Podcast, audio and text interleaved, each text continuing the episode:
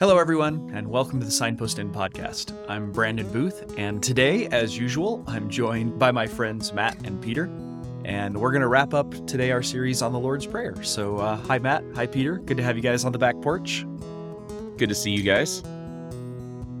Uh, so, guys, in our previous two episodes, we covered the first half of the prayer, uh, which is sometimes known as the Thou petitions, the, the petitions that are addressed to God.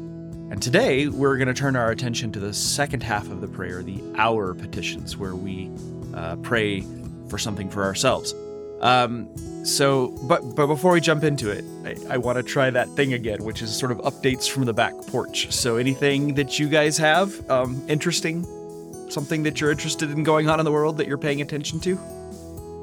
All right. Um, recently, I had sort of the realization that I haven't listened to music in like forever. You know, I, am a very streaky music listener, um, but I certainly used to listen to it more when I was in the car a lot, driving to and fro places. But um, so I, I, had that realization, and so I have been uh, while I work here in the office. Sometimes I've just been putting on my headphones and listening to some of the music that I've enjoyed, and um, I kind of enjoy slash hate how how powerful music is to one's mood. It makes me feel like I'm being kind of controlled, right? But like when I listen to music, like I'm like I feel like if it's energetic, I feel like oh yeah, okay. I'm like I know this is somewhat artificial, but it's working. so it's it's a puzzling sort of reality. Um, but yeah, it was just one of those things where it's like, man, it's been several months since I've really listened to any music, and that made me sad.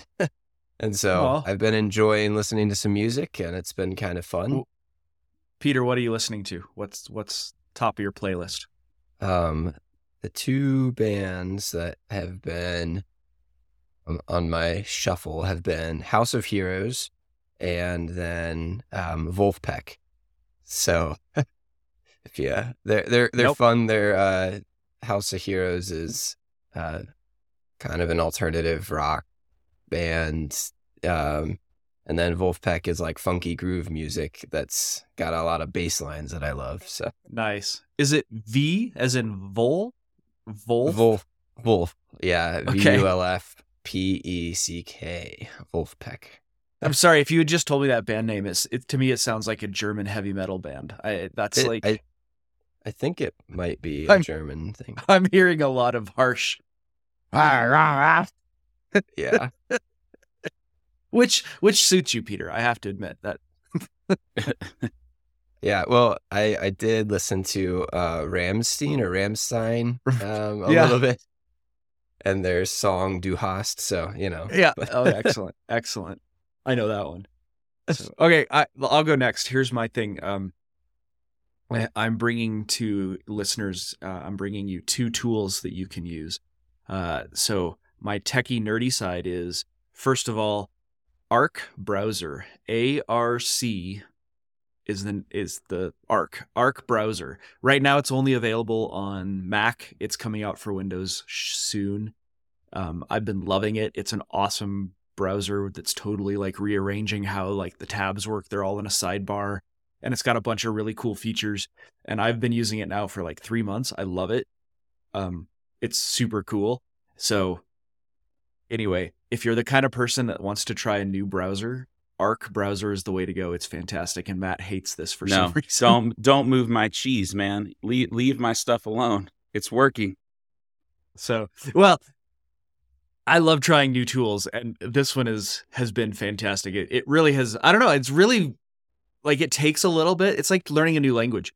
It takes a little bit to like rewire your brain to look for things in a different place, but I have found it to be incredibly powerfully. It's far more organized, and I have my stuff like you can create workspaces and all kinds of things. Um, which my wife is with you, Matt. She hates that. That's like way overcomplicated. For me, it's like beautiful. I love it. And then the second tool is Claude AI. It's C L A U D E, Claude, Claude AI. And it's kind of like um, Chat GPT. It's the same idea, right? It's a large language model. Um, but the free version is far more u- versatile and useful. So you can actually like upload a bunch of text to it, like your own stuff, and then it will use that as part of what when you ask it questions and stuff. Man, I've been having so much fun with it. Um, it works. It's great. Like I've uploaded like a ton of our blog articles and been like, okay, give me other ideas, and uh, it's super fun. And I I did this one thing one. I, so I gave it a bunch of tar- blog article titles, and I was like, come up with new article titles, and then I said, be as creative and as wacky as you want to be, which turned out to be a really genius thing to give it. So it like gave me all these great titles. Some of them were really dumb, and some of them are really horrible, but it was really like as a creative beginning point we are like that is a terrible idea except for part of it it's really cool so Hmm. anyway if you're into ai kind of stuff claude ai the basic free version is actually really good matt what are you into Well, I, I think I mentioned last time that I was uh, I was or, I was digging into a couple of books. I've got a couple of things that I'm researching, and I and I finally got it in this uh, book, Freedom of Mind, which is a uh, a book about um, escaping cults, and um, Yeah. really really interesting stuff. Uh, there, you know, it's it's actually kind of changed my thinking on a number of things, specifically in the idea that well, not all cults are religious. Not all, and and they can be just as dangerous as religious cults whenever they're wrapped around any kind of, um, you know, very strong personality or any very strong belief or idea. Uh, I'm having a lot of fun. It, it's it might be a little twisted that I'm enjoying it so much, but it's enjoyable, and I'm really uh, really enjoying the stuff that I'm learning out of. it. It's great. Was this from uh, so you sent me a podcast a while ago about this was this is this connected to that is it like the same I mean, I send you a lot of things. I'm not sure, okay uh, because that's a def definitely a book i'd read yeah, uh, it's really good. He himself, the author, uh, went on to become a, a, a psychologist, uh, and he himself in college got sucked into a cult. He was a Moonie. For those people who were Oh, wow. around in the '70s, they they remember the Moonies. Um, I don't really know much about it, but he got pulled in. Um, he was in a vulnerable place, and he was all in, just all in, and he just talked the, the the idea behind the book is that there are these kinds of cults that take over the person's personality and use different means of control and just how that robs a person of their freedom and their free will. And for people who actually love have loved ones that are in these types of cults and organizations it can be really hard to see them see you losing that person. You know it's it's kind of a, a common thing of uh, parents saying of their kid when they've joined a cult is it's like i don't recognize my kid anymore. Well that's because Yeah. they're they're being uh there's there's all these different tactics the cults use to to control a person. And a person Mhm. adapts because they're they're they're sucked in for various reasons. Anyway maybe we'll do a podcast on it at some point to talk about it because uh it's really fascinating. And and actually one of the things that i was kind of stunned by is how some of these things um may be uh done by well-meaning orthodox churches and communities. Um and it's kind of uh it's kind of sad but i th- like i say sometimes i think well-meaning churches or well-meaning church members might think well we this is how we keep people from falling away. This is how we keep people from getting seduced by the enemy without recognizing that actually um, you're doing things that rob them of their freedom and their freedom of choice and that's kind of essential for a genuine relationship with jesus you know so um, anyway, there's a lot to talk about there, and and I'm still chewing on it and rolling it in my mind and thinking about it. Um, anyway, we'll talk about that again later, I'm sure. But that's what I've got going on. that's super fascinating what's the name of the book again Uh, Freedom of Mind: Helping Loved Ones Leave Controlling People, Cults, and Beliefs by Steven Nice. Hassan. Cool. Yeah, that sounds like something we should definitely talk about. All right. Well, uh, we can't talk about it now, otherwise we're gonna have a three-hour long podcast. So we're we're gonna we're gonna finish the Lord's Prayer today. That's what we're actually gonna do. um, and listeners, just so you know, we have we did the first two parts of this, we recorded the first two parts of this uh, prior to Christmas, actually. And now we are well after Christmas recording this. And so we've had we've had a bit of time since the last time we we talked about this. So hopefully we will actually make sense and can be connected to the previous two conversations. Um, but I think we can. Uh, one last thing, just before we get started, listeners, I've said this the last couple times. We would love and and really enjoy hearing from you. Uh, I received an email from uh, one of our re- recent episodes on the Lord's Prayer, which was really nice to hear. Thank you, Spencer. It was great to hear from you. Glad you enjoyed the show. Uh, please drop us a line. Uh, shoot us an email. Let us know where you're listening from, why you're listening, what you've liked. Uh, we just we just really want to continue to grow the community around the podcast. We keep dabbling with this idea. I've mentioned it a few times of starting some kind of community, maybe a Facebook group, maybe a Discord server. Uh, I don't know. Uh, if that's something that interests you, would you please let me know? Shoot again, podcast at signpostin.org. Shoot me an email. Say, yeah, that might be something I'd like to do. And again, I think people listening to the show are cool people and you might have a lot to talk about with each other. So, anyway, let me know what you think. Okay, for today, here's here's what we've got to cover. We've got to cover uh the last, let's see, one, two, three petitions of the Lord's Prayer.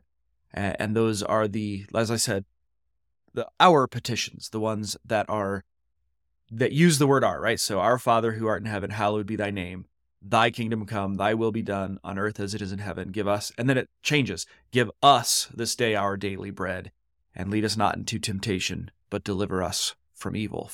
So these last three petitions, most commentators have have remarked that there's a transition.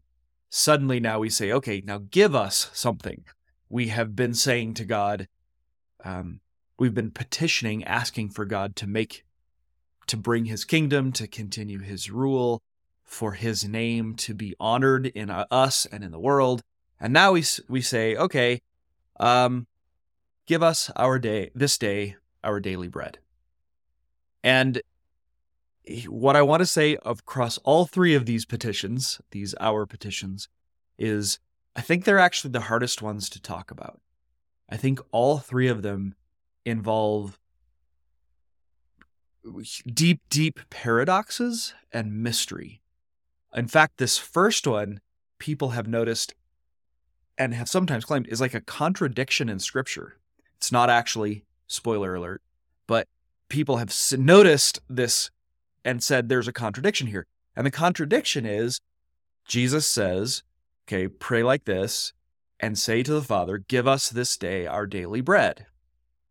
But just a few verses later is the famous section in Matthew where he talks about not being anxious. And he says, you know, this is Matthew 6 25.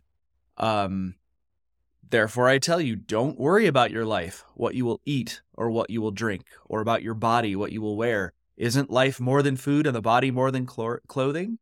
So don't worry, saying, What will we eat? Or what will we drink? Or what will we wear? So it's the, the possible contradiction is wait a minute. Jesus first tells us to pray for our daily bread, to pray for our daily needs. And then just a few verses later, he says, Don't worry about that. God's got that. Don't even think about what you are going to eat or what you're going to wear. So the question is sort of like, well, which is it? Do I pray for my daily needs or do I not pray for my daily needs? And personally, and I think I stand in, I'm just sort of regurgitating what I've learned from the the commentators. Um, the resolution of the conflict is that in praying for our daily bread, what we are doing is what Jesus says we should do, which is not worrying. So the the prayer, the the ask, God, provide us our daily bread, is both a request that the Lord will actually do that, but it's also an action of turning over the worry. What we're saying is, all right, Lord, this isn't up to me. I'm I'm not the one in control of the world. So I'm giving to you the responsibility and asking you to to take care of my daily needs because I'm not strong enough. I'm not. I, I can't. Um, so the resolution. I mean, I, it seems to me kind of like an easy resolution. You know, I mean, I think the contradiction is a, is made up quite a bit, but but still, it's helpful to notice that because it invites you deeper into what the petition is. Um, it's not just a request. In requesting it from God is the action of I actually trust you for all these things. Does that make sense? It it sort of reminds me of a bit of our conversation last time, if I'm remembering clearly. Um, Matt, you were kind of bringing up that it was like it was sort of news like these are all petitions aren't some of these just declarations um, and there's sort of that two-sided nature to some of the um, petitions in this prayer that they are at the same time asking for something and at the same time declaring something about god and it sounds like what you're saying here brandon is that you know this this first petition give us this day our daily bread is at once you know a petition asking god for something but it's also sort of a surrender a I'm not asking for something. I'm trusting that you're going to give it to give me what I need today. Um, is that a fair summation of the the apparent tension? Yeah. Yeah. It it actually reminds me of two like other passages in scripture, which is um is it Peter that right that we uh uh oh in everything we uh with thanksgiving make our petitions That's- requests Philippians four. Yeah. Yeah. Okay. Yeah. Yeah. So in every so in Philippians, in everything we make uh, our requests known to God with thanksgiving. Uh, I'm butchering that, but that's the gist of the verse. And and then the other one is James, where James talks about requesting in faith and not being double-minded. And I think the idea is the oh, I'll speak for myself. I think my habit is in my fear to sort of pray like the Gentiles do, as Jesus warned me not to, which is sort of babbling to God, just sort of saying, Help me with this, give me strength for this, do this for me. And sort of futilely throwing those prayers out as if more or less because I'm just I'm just anxious and I'm just sort of talking. Where I think the deeper invitation is to use the use the action of asking for from God for protection or for in this case my daily needs the the act of asking is the act of depending of letting go my anxiety because I trust my good father and at least just personally there is a distinct difference in my prayers when I attend to it that way. I, think the one that's coming, the example that's most specifically coming to my mind is the example of um, going into a, like a scary situation, not really thinking. I say, you know, Lord, give me strength to do this. And that's a perfectly acceptable prayer. There's nothing wrong with that prayer. I'm not saying that's bad. But but then there's a difference when I notice when I'll pause and I actually turn to God and I with gratitude like the eh, like Philippians says ask for like the good outcome that I'm looking for or ask for the thing that I'm actually afraid of to be handled rather than give me strength. It's like, Lord, make this you know, your make this situation be peaceful according to your will. Like that actually is the strength that I'm looking for. If that makes sense. Because because I'm attending to the goodness that God has in that situation and being open to it. Uh, does that make sense? That distinction? Yeah, I'm tracking with you. And and I don't want to give the impression that like it, you're bad or wrong for saying, "Lord, give me strength or courage," or like just talking to God, babbling in that kind of childish way. I think that's totally fine. I just noticed that for me, that became the habit, and it was much more of a magical kind of thinking than it was a actual prayer where I was depending on my Savior. So, one connection that is made about this particular petition is that in this one, when we pray, Give us this day our daily bread, we are actually doing the faith thing that Jesus encourages us to do, which is to become like little children. Right? It's this is the act of faith like a child. This or in the Psalms it talks about um, attending to God like a handmaiden watches her her maid and servant watches his master. The idea there being we are not able to provide anything really for ourselves. We are utterly dependent on the master, as as the handmaiden is on her mistress or the slave on his master. So we watch him and wait expectantly for him to give us today's food, today's, you know, or like my little kids. You know, Leif, my youngest, literally can't buy his own food and can't doesn't have the ability to pay for the water or the heat or anything else. So he just expects it from me. And I think that's the here we are, little children saying, Jesus, God, can we, will you take care of me, please? There are some other interesting connections. One of the one of the most interesting things, and this is from again, you can hear more about this in my interview with Father Gavin on a previous episode. But the the question of what the bread here means. Like, what are we actually praying for? And throughout history, there have been a lot of connections. Um, obviously, the connection to the literal bread, like we've been talking about today, like our God cares about our daily needs, our food, our our clothing, gas in the car.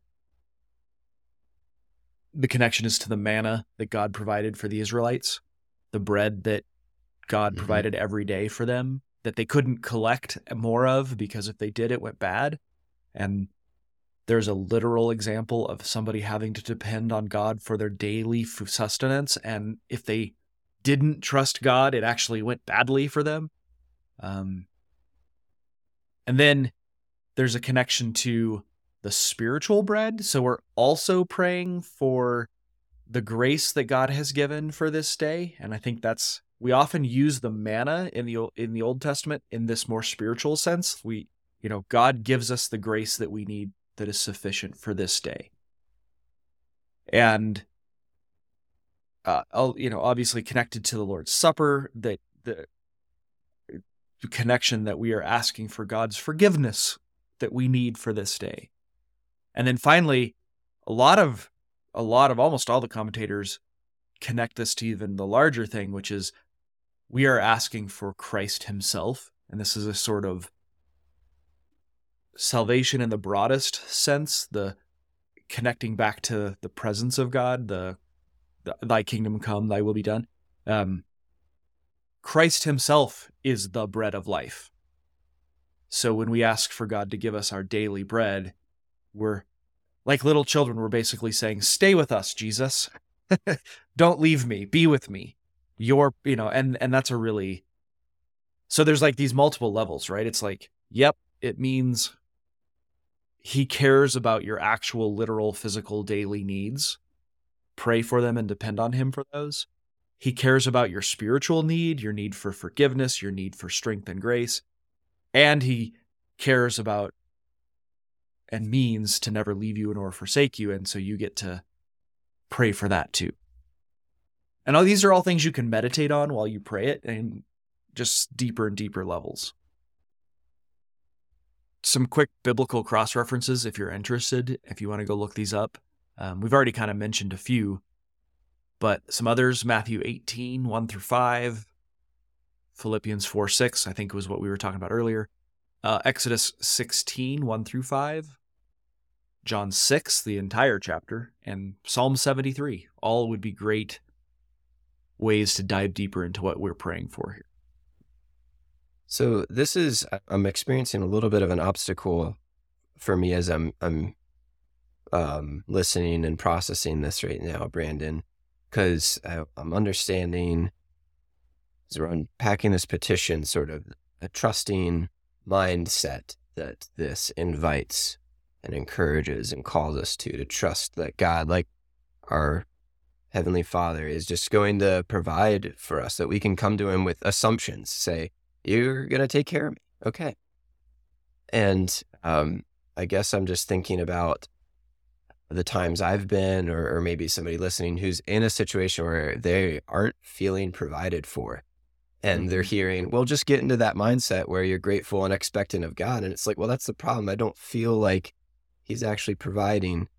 Um, I don't know what the question is, but does that tension make sense? And like, how might this petition uh, reach someone when we're when we're in those situations where it's like, God, I don't feel like you're providing for me. I don't feel like your presence is near. I don't feel like you're giving me what I need. And now I'm being told that I have to get into that mindset of gratitude and expectant trust.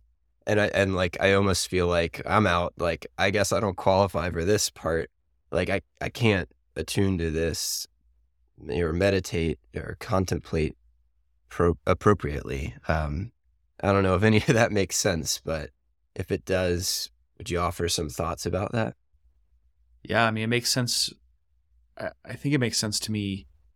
I think it makes sense. So let me, uh, I'll, I'll offer what I'm thinking, and then if it doesn't connect, you can tell me. But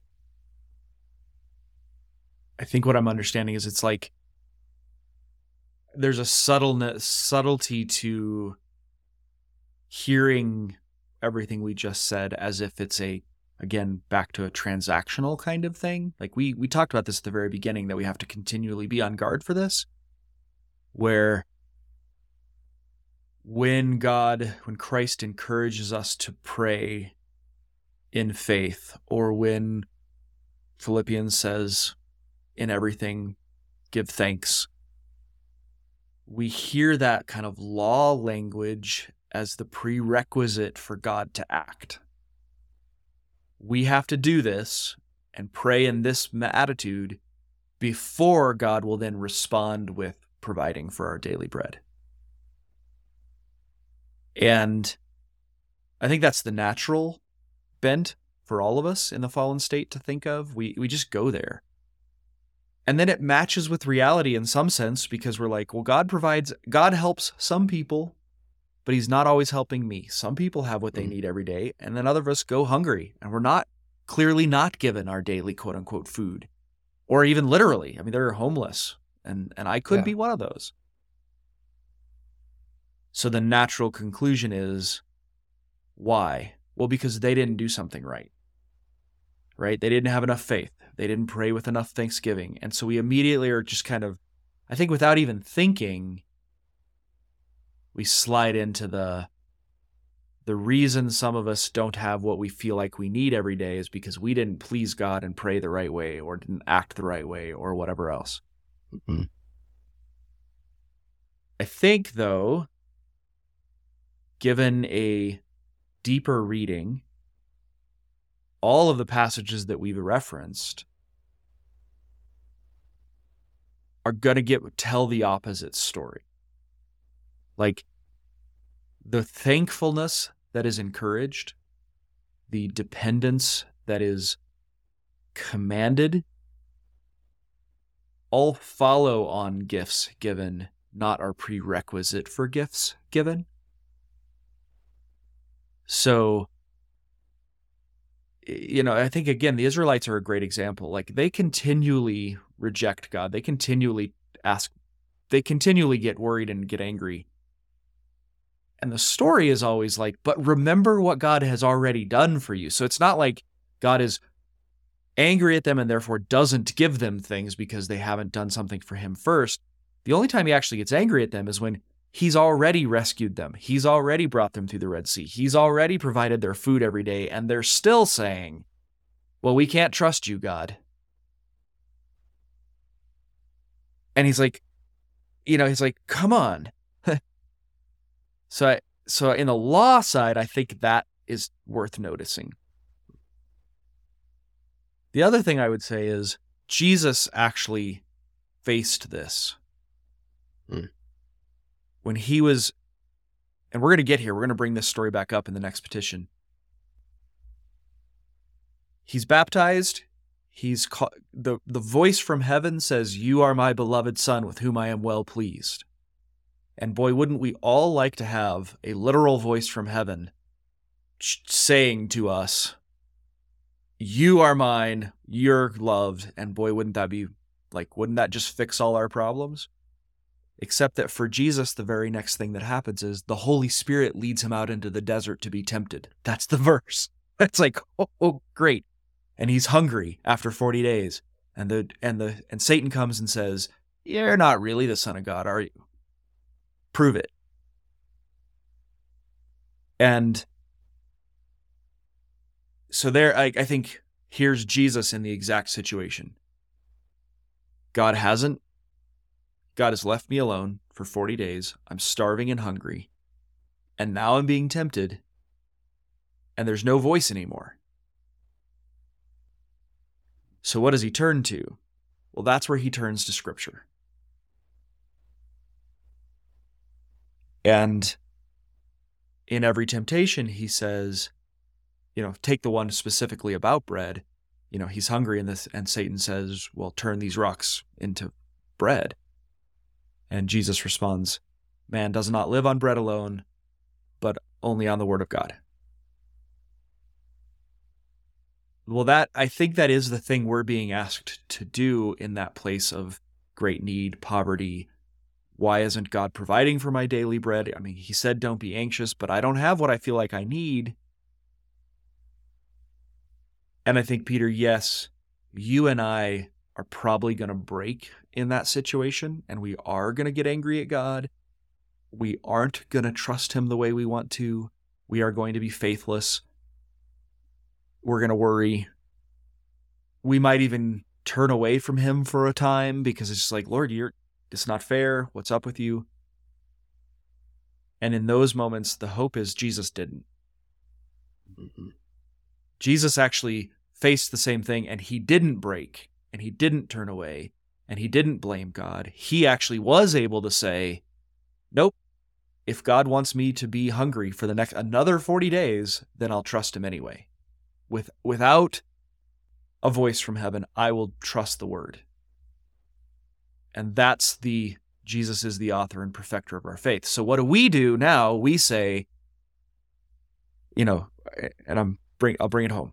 You said, "Well, I'm not qualified for this. I'm not this counts me out." And my answer to you is, yeah, it counts us all out. None of us can pray this prayer perfectly. None of us are going to in moments of great distress survive it. We're going to break. And it's in those moments that we turn to Jesus and say, "But God, Jesus didn't break. Jesus did make it through this with perfect faith and confidence. So look to him, not to me. I didn't do it right. I whiffed it. I was hungry and I got angry just like the Israelites.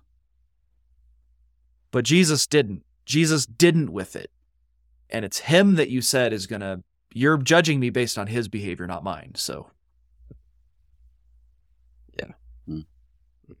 That was a really long answer. Sorry.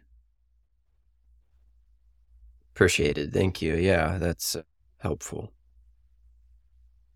I um especially the comments on uh, the qualification and we we pr- Jesus invites us to pray this prayer because he he fulfills all these petitions and can rightly pray them and we just trust yeah. that that's enough. Yeah. And remember how the prayer starts, right? The prayer starts with our Father. So I mean, there's a again, we can go back to that, but that the deep, deep mystery that when Jesus says, "Pray like this," he invites us to pray as as adopted children, like we pray to our to God our Father as if He's our dear Father and we are His dear children, not because we somehow earned it, but because Jesus told us to. And so I can stand confidently in front of the king and say, I've whiffed all this stuff, but I'm still praying for it. And if anybody says, Well, how can you do that? How can you stand in front of the king and do that? You've whiffed it all. All I do is like I turn to Jesus and I'm like, well, because he told me to, and he hasn't, and he's he's the Son of God. I'm just doing what I was told. And I know how God is going to respond to Jesus. I know how the king is going to respond to Jesus. And Jesus said he'll respond the same way to you. Well, okay. Well, and I think that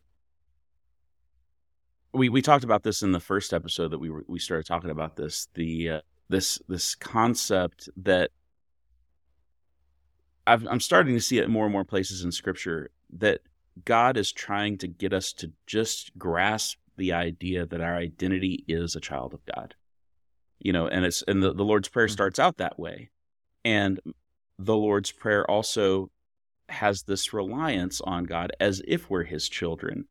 Um, and so I think that's one of the things that there's a barrier for me. I think there's a barrier for a lot of people to think of themselves in that way. But just like you were saying uh, there, Brandon, that this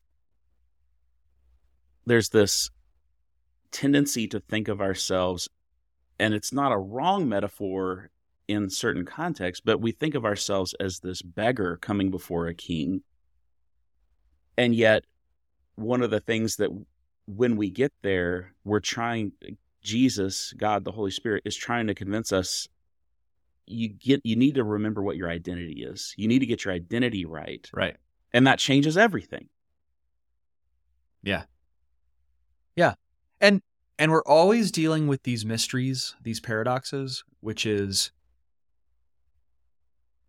and in, when I was so when I was in seminary, right, theology theology was described as the art of distinctions. And so, like you said, Matt, the metaphor of approaching God like a beggar, we're actually going to talk about that in just a second. Like that is an appropriate, correct way of thinking about my relationship with God in certain circumstances or in certain angles or ways, but it's not the only or even the most correct metaphor. Because there's this other metaphor of child of God that has to has to temper and inform. and I think because we are complicated beings and because our relationship to God is complicated by sin and everything else, we need different metaphors at different times. Um, last little thing I'll share on this child of God metaphor, which I, which this one really broke it open for me, made sense out of me to me. We can we have confidence to approach the Father in His glory, right? Hebrews talks about this. Um, on what basis can we be confident? I love this image of a little kid, like the favorite of the father, goes out, meets another person, little kid, becomes friends, and he brings him back home. And he's like, I want you to meet my dad.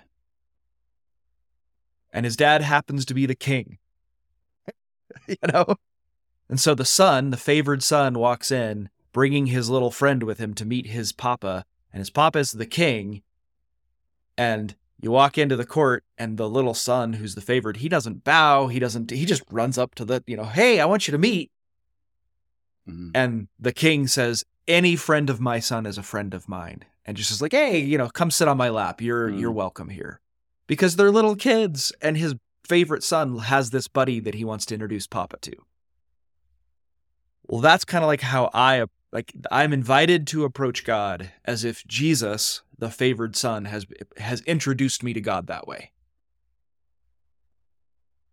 Which is a really kind of neat image. Like I just get to run in and be like, "Yeah, he likes me."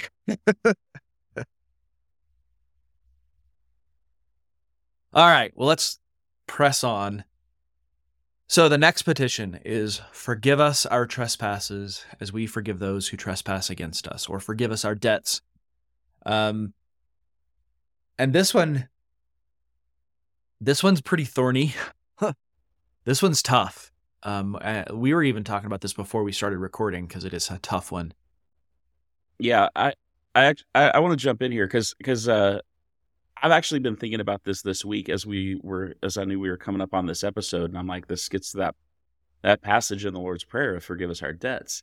And uh, for those of our listeners who maybe didn't listen to it, uh, a few episodes back, we interviewed Julianne Cusick, and had a, a really great discussion on uh, forgiveness and and what that looks like for a, a, follower of Christ. And uh, during that interview, she she quoted uh, this passage out of Luke, Luke 17, that says, and it's it's on forgiveness and it's on reconciliation. It says, "If your brother or sister sins against you, rebu- rebuke them, and if they repent, forgive them."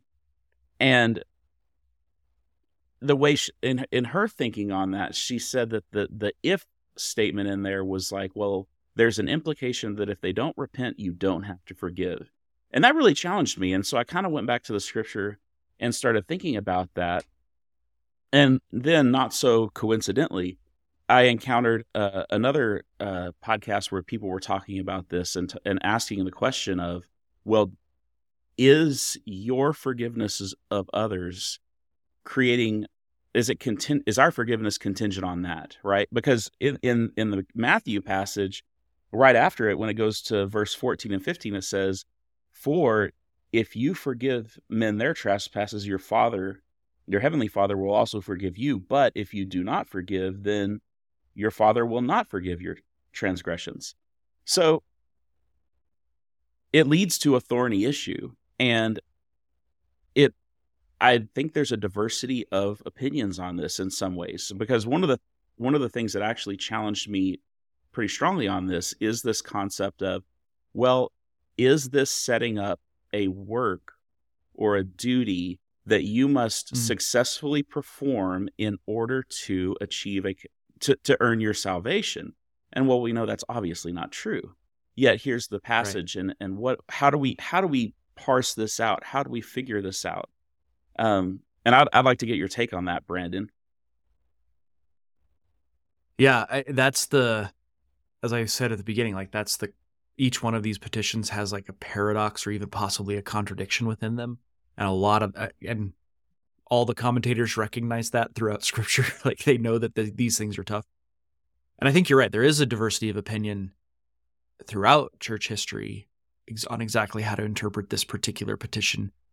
Uh, i would say the majority of the commentators that i know of and again i'm no expert everybody like this is the back porch um, I know we have some listeners who are far smarter than I am and have studied this stuff a lot more. So feel free to fire an email at me um, and tell me where I'm wrong. But uh, the majority of the commentators reject the interpretation that this is somehow doing a deal with God, that you're saying, Lord, only forgive me if I forgive others. Um, and the reason that they reject it is because Jesus never it's it's the principle of scripture interprets scripture. Jesus never makes his forgiveness or justification contingent on you doing something first anywhere else in scripture. Um so most I would say commentators are going to interpret this the other way around. In other words, what you're saying is something like well, it's it's the parable of the unforgiving servant, um, which is in Matthew 18. Um, it's First John, and it's also in James, right? It's in a lot of places, but it's the idea that we forgive others because we have been forgiven much, which is which is exactly the opposite of saying God forgives us much because we forgive others. So the principle that we're praying here is um, you know, we're asking for forgiveness. We're saying, Lord, forgive us our sins, which, amen. We come to God. This is where the, the metaphor of beggars really is important. Every morning I come to God as a beggar. I, I have nothing to offer him. If I were to, you know, honestly evaluate my behavior and thoughts the day before, I don't deserve any of the gifts. I certainly don't deserve to be able to trot into the kingdom and be like, "Hey, I'm the favored child of God." um, that's a pure gift, and so we are asking for that yet again. We are saying, "Lord, give me your gifts again of forgiveness. I need them." And then the "as I forgive others" is a, I think, an invitation to then act out that forgiveness that we've received um, first. So again, so the parable of the unforgiving servant is really helpful. It's the servant owes the master an infinite sum, a sum that he could never repay. And the master and he goes to the master and says, I can't pay it. And the master says, Okay, I'll forgive your debt. You don't have to pay it. He immediately turns around, the servant immediately turns around, meets a guy on the steps on the way out that owes him like five bucks. And he Mhm. says, Pay back everything you owe me or or else. And the guy says, I can't. And he go, has him thrown into debtor prison uh, debtor's prison. Master finds out about it and says, You wicked servant. You didn't forgive after you had been forgiven, so he gets thrown into debtor's prison until he's repaid everything, which is going to be impossible for him. I think that order of events makes sense out of this prayer. You have been forgiven much. I have I can approach God like a little child. There's a real there's a real invitation to self-examination here. How are you treating others now? If you find yourself really unforgiving and you're like, "Now everybody owes me," then I think go read First John and you're going to be scared pantsless. Uh, I can't say the other word because it's we're trying to maintain our ratings, right? You're going to be scared, which is if if you don't forgive others, then you haven't really understood what's been done for you.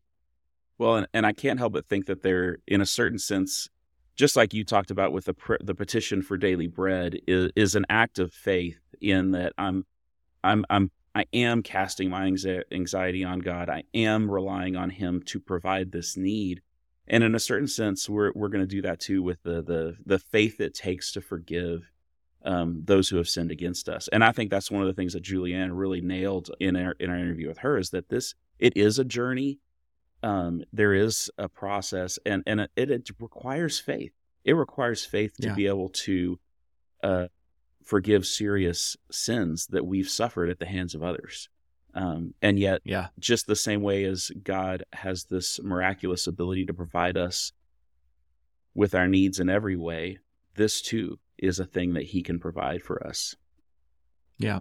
Yeah. Well, and I think that brings up the question that you brought up earlier too of do we have to forgive people who haven't repented or asked for it? And I think I I don't know, we didn't really investigate with Julianne how f- deeper into that issue with her about how she thinks about that. And so and I caught on to the same thing you caught on to. I feel I feel like I half agree with her and half don't. And what I mean by that is like within the, uh, you know, in, in Lutheran theology, we talk about the left hand kingdom and the right hand kingdom, um, or or the horizontal relation uh, horizontal relationship and the vertical relationship. Um, and so you can answer the questions in two from two different perspectives. So before other human beings with other human beings on this natural level of law the courts etc no i don't have to forgive you if you don't ask for forgiveness right so if you have a debt like i mean kind of think of it just like really really literally the bank does not have to forgive your loan you know if you are a christian and you run a bank and you have given somebody a home loan and they're like, I can't pay it back, it is not incumbent upon you to forgive that loan and not make them pay you back. You couldn't operate that way. If you have, I think Julianne's point to be more serious, if you have been hurt, wounded, abused very badly, and the person that does that did that to you doesn't repent, you don't have to have any relationship with them. You don't have to have any connection with them, and you don't have to um, treat them as if they never did it. In fact, that would be stupid. Yeah. Yeah. Yeah. But before God, I think in our relationship with God, when we think about it in terms of the vertical, like I think there is a requirement, a requ- maybe a better way to say it is a a natural request, a natural requirement, because I have been forgiven every sin. That will naturally re- like overflow in me towards forgiveness of other people even the worst of sins. Again, in this world, with there's parameters, that doesn't mean I'm going to let them have access to me again. Absolutely not. But working towards that release of anger and that release of holding them and and hatred in my heart, yeah. I mean, I think that is the direction God is always moving us. Peter, did you have something to add on this uh, section? Um, what really stuck out to me in, in hearing you guys unpack this petition was when it was said that um, if if we're not forgiving others, it's the root of that is probably because we don't understand forgiveness and what we've been forgiven. Um, to me, that makes a lot of sense. Right? Like you're saying here, Brandon, there is a natural segue between understanding our insurmountable debts and the ways in which we've offended God and the fact that He has forgiven us and welcomes us as a son is just mind blowing. And if that reality percolates into our being, if we can like understand that, then like I think it's just that natural, like, oh my goodness, I have had so much forgiven me and not only forgiven me, but he's God has gone gone over and beyond to welcome me as a son. Like somebody has offended me, like who am I to hold that against them? Like I think that's very natural. Um and so sort of working from that backwards perspective to like sort of describe and prescribe my own unforgiveness, it's like, man, I think maybe instead of in those moments where somebody is well, when I'm in a place where I'm I'm in unforgiveness towards somebody, I probably need the law, you know, to be fearful of my unforgiveness, but I also probably need the gospel to be reminded of that rich well of forgiveness that God has poured out for me. And that's what's going to then usher in that natural response, not being reprimanded and said, You're bad and can't believe you mm. wouldn't do that, but to be pointed back to the reality of God's abundant forgiveness. That's go that's the thing that sort of calls forth that that response of forgiveness towards others. Yeah. So that that's the dynamic that I was sort of hearing and and was helping me think through this tension. Right. Mm-hmm. I have the kind of parable or image. It's not a parable of Jesus, but it's parable esque image in my head of so here's a picture of the reality. I was a I, I was a enemy combatant fighting for the other side, trying to kill God's son, the king's son. The battle, you know, battle comes in, the king over beats beats the enemies. I'm now a captive dragged before the king, what do I expect to happen? Well, what I expect to happen is I'm going to be summarily sentenced to death because I was an enemy, enemy combatant trying to kill his son. That's what should happen. What does happen? The king says, I'm going to pardon all of the offenses that you've done. You don't have to pay any debts. You're not going to go to prison. You're not going to be killed. I'm forgiving every evil thing you've done against me and my son. And I'm going to, and we're like, okay, that's incredible. Why would you do that? Well, because I love you and I'm good all right. And he goes, and not only that, I'm actually going to adopt you as if you are my son, and all the wealth that I have in my castle is now yours. Right. That's the actual picture of what's happened. There's two responses rebellion, give, give the king the finger and say, no, I'm going to stay an enemy combatant and I'm going to still try to keep killing your son, even in light of what you've offered or I'm going to receive it and I'm going to give in and I'm going to surrender, which is kind of funny. Like, surrendering is not a dangerous thing at that point. What I'm surrendering to is being forgiven all of my evil and given the whole kingdom. now, I've chosen to surrender. One of my buddies who also chose to surrender, or anybody else, you know, owes me a cigarette from when I was fighting in the trenches am I now going to be like, I have all, I have access to the entire treasury of the kingdom. Am I going to be like, give me that cigarette, you jerk? Well, I don't need it. I have the entire kingdom. Yep. And I think that's if I can have and I I'm not saying that's easy, but if that's the image I'm starting to understand and when I'm praying this, then it sort of unlocks what I'm what forgiving others is like. This feels like a good segue into the the next petition. It's sort of like these the all these images are, are calling forth like what is the Christian life like to walk in forgiveness and forgiving others, but yet the reality is we know that we screw it up all the time, Right. and because we we remain sinful beings that are are growing in trust and faith in God, but we do that imperfectly all the time. And Mhm. it seems like the next petitions, you know, lead lead me not into temptation, is sort of aimed. I can hear that cry coming from the, you know, my own heart of just like I know I screw up all the time, but like lead lead me not into temptation, deliver me from evil. Right. Yeah. And that's I think that's right. It does flow naturally. And that reminds me that um you know, the the the comfort of the prayer is that when you don't know what else to pray, this prayer prays for everything. You know, that's the beauty of this prayer.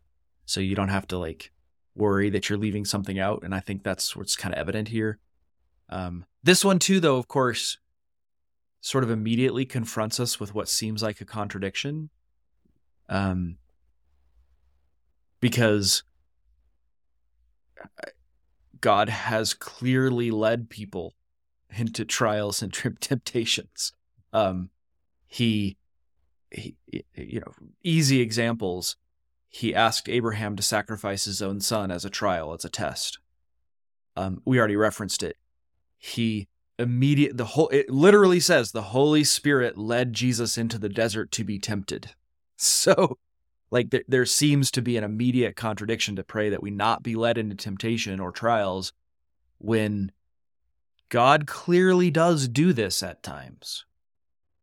And yes, the scriptures say God tempts no one, so there's a no- like okay, what the heck is going on here?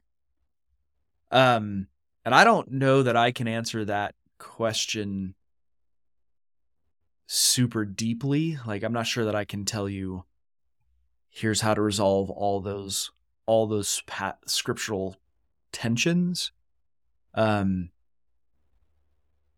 but I do find I find in this Jesus told me to pray this kind of an echo of something else he said in John 16. He tells us in this world will suffer and fear not I have conquered the world.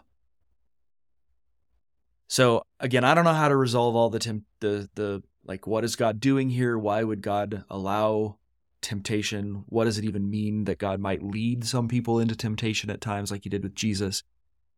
But what I know is that Jesus has told me don't be afraid. Whatever I face, whatever temptation I face, whatever trial I face, whatever suffering I face, he has already conquered it in some sense. So I suppose, in a way, that resolves, for me at least, any possible contradiction. There is nothing that. There is no trial or temptation that I will find myself, quote unquote, led into that is a real trial or temptation in the ultimate sense. Because God Himself has promised me that all of these things work to the good, toward my good, and that He has already conquered them which I think is sort of the source of when you hear sometimes people say, any temptation we face, there's always a way out of, but also that they're they're they're they're they're somehow good for us. They're they're purifying us. They're they're making us stronger. They're not actually possible. It's not leading us away from God. They're somehow in God's power leading us to Him.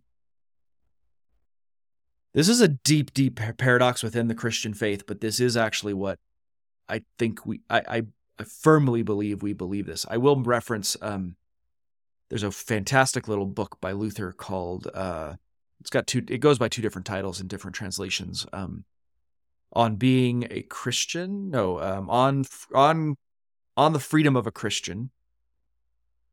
And I can't remember the other way it's said, but anyway, on the freedom of a Christian it's a short little pamphlet, great little read.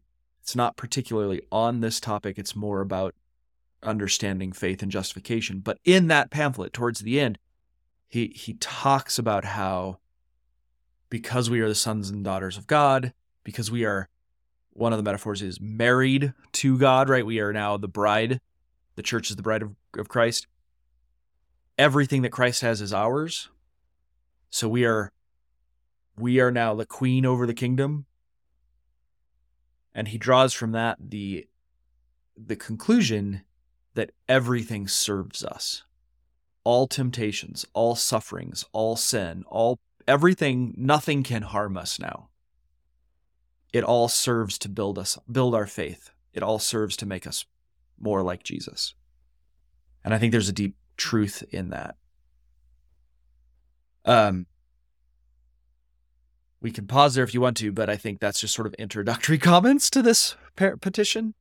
Well, you, you really drew a whole lot more out of that than than I've ever really seen in it because I guess the church I grew up in and the the um the faith journey I've had, I've always in my mind sort of seen that as a a prayer against um, evil. Uh, is there has there ever been a translation? And I wish I would have thought of this beforehand and kind of done some parallel researches. But it seems like at one point I remember it being a prayer of deliver us from the evil one. It's not yeah. in the translation I have right here. Um, but it it is. I've always taken it as an understanding that we are opposed. There is a, a, a enemy that we have that's actually actively trying to harm us and that this part this prayer this part of this prayer is is our desire to it, it acknowledges that and asks god for provision and protection from our enemy. Yeah absolutely. No that that is a uh i don't know how common it is but it's i know within the catholic tradition that's more common. Uh, it used to be more common even. I think that used to be the standard way they even prayed it until relatively recently. Like Vatican II kind of changed how they pray the Lord's hmm. Prayer a little bit, some of the words. But so yes, uh, evil one is a has been a widely used way of talking about this, and a lot of the commentators, early church fathers, kind of it's both. Like yes, um, and so yeah, absolutely, uh, that's like the moving past like the the paradoxical contradiction in this that that seems to be apparent in this prayer or this petition. I think Matt, you're on to the the deeper part that that everybody goes to. Um, most of most of the commentators are dwelling on what you're talking about. It's requesting from God the protection from evil and the evil one. This would include praying for peace for our country, praying for peace, you know, like protect us from any evil that might threaten us, physical, human, otherwise. And then also protect us from the devil, who is like a roaring lion seeking someone to devour. Don't let him have power over me and and tempt or harm me. Um, I think at the same time, it's important to say just like every other petition, in praying that, the invitation is to trust that God is doing it. That He's doing it before I even ask for it. My asking for it is a it's like a little child going to to again to use that image it's like a little child going to their their mommy mom or dad and saying do you love me well, you don't really need to ask. I do already. But there's also sometimes something really sweet about asking. I mean, there's a kind of expression of, I know you love me, in asking, Do you love me? because I can ask that. Yep. So I think the here too, right? We we are saying, Lord, protect us. One other way that this was, and I don't remember this was, I think I don't remember if this was Father Gavin who said this or who it is that I that pointed this out to me. But in all of these petitions, these our petitions, there's this element w- of which it's Um, it's like saying we have we have just prayed. Remember, Thy will be done, which can be a really truly terrifying thing to say because I mean sometimes God's will is that we're thrown into lions' dens. Sometimes God's will is that we go into captivity to Babylon. Sometimes God's will is that Jesus get crucified, right? So like Jesus is saying, "Thy will be done," and what he's saying is, "Yep, I'm going to suffer and die." Hmm. So now we have this grace. So we just prayed that. And there were Christians who were martyrs, right? Thy will be done meant I get torn apart alive in front of a crowd by lions. I don't want that. I want to have the courage to go through with it if that's what God asks of me. But in this prayer, the very next thing we get to say basically is, but please don't make me do that. right? Like, please don't make me be hungry. Don't make me have to be please don't make it so that I have to go without food and water. Please don't make it that I have to um, suffer and be martyred. Like, so it's a both here. Like, it's an act of, yeah, all right, Lord, your will be done. I trust you. Also, can I not have to go through that? That'd be great. and I think that's that's super sweet. And I, that's the concession, not even concession, it's the condescension in the theological sense, the good kind. It's the God it's God's compassion for our human frailty. And frailty here not in a sinful way, just that we are dependent limited beings by our creation. And so he's like, I know I may be asking you to do really hard things, but I also know that's really hard and you get to ask for me not to do it. So we probably need to wrap up here. Um, listeners, thank you for joining us on this journey. I think my prayer is that this has been graceful and freeing as an experience with prayer, as opposed to, well, let me say it this way. If you walk away from these three episodes and your your feeling is I'm not praying right, then we have failed you. That is not what we want for you. Um, far too often, prayer is taught that way. At least it's implied. This is how you have to do it. So if that's you, if you're walking away from these episodes going, "Well, I'm not praying right," then please send me an email and tell me that. So and tell me what you heard that made you feel that way, so that we can correct that. Because that is not what we're saying. What I want and pray that you will walk away from the episodes hearing is I am allowed to pray so much more deeply than I ever have before that I want to. That the Lord wants to hear from me, that the Lord likes me, and that I am allowed to come before Him with all of my questions and all of my fears and worries totally freely without any thought to how He's going to receive it because I know He's going to receive it well.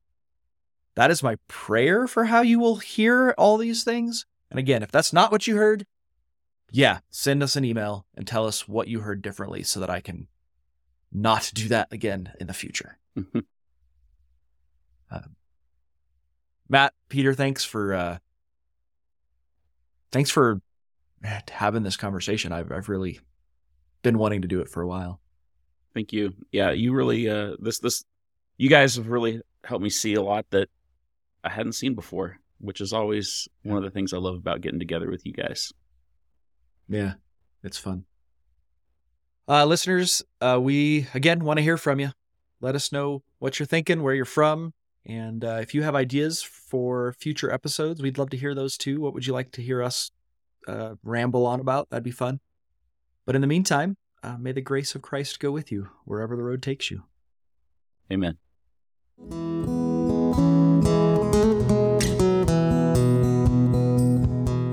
Thanks for listening. This podcast is a production of Signpost Inn, a nonprofit Christian ministry dedicated to helping people connect with God and find direction. We offer spiritual direction, retreats, and lots of other resources like this podcast. Please visit us at signpostinn.org to learn more. We especially want to thank our generous donors who support our work and keep this podcast going. If you've benefited from something you've heard on this show, please consider supporting us by making a tax-deductible gift at signpostinn.org/donate. That's signpostinn.org slash donate. And thank you.